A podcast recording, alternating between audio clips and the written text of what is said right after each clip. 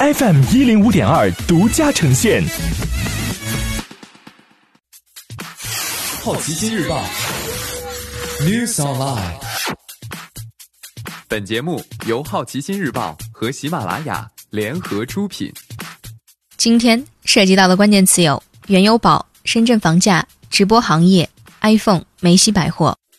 中国银行原油宝巨亏，引发各种争议。原油宝是一种记账式的和原油期货挂钩金融衍生产品，价格跟踪对象是芝加哥商品交易所的西德克萨斯轻质低硫原油期货合约 （WTI）。投资者在中行原油宝投资账户内确认买入卖出后，中国银行后台就会根据交易请求再去芝加哥商品交易所完成对应的期货交易。在这个过程中，实际持有原油期货合约的是中国银行，原油宝的客户只是看起来持有。由于期货合约到期是需要提货或者交货的，也就是所谓的交割，按月进行。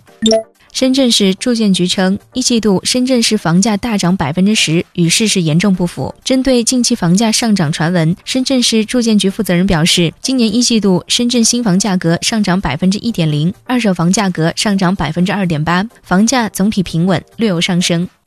第一季度总招聘职位数下降百分之二十四，直播行业招聘需求大幅增长。中国人民大学中国就业研究所与智联招聘联合推出的《中国就业市场景气指数报告》显示，今年一季度总体招聘岗位数同比下降百分之二十四，娱乐、体育、休闲行业的招聘职位数同比提高百分之三。春节后一个月内，与直播相关的招聘职位数同比提高百分之八十三点九五，招聘人数增幅达到百分之一百三十二点五五，并在二三线城。市扩张明显。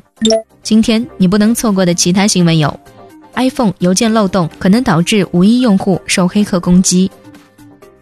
梅西百货计划通过举债筹措五十亿美元；亚朵酒店在北京地区推出核酸检测服务；商务部支持北京、上海等十八个重点城市家政企业开展家政扶贫；Netflix 发债十亿美元扩张。爱尔眼科发布二零一九年年报，全年营收九十九点九亿元。以上就是今天好奇心日报 New Sunlight 的全部内容，也欢迎你把刚才的收获告诉周围的朋友。好奇心日报 App，高颜值新闻媒体，让好奇驱动你的世界。我是施展，下次见。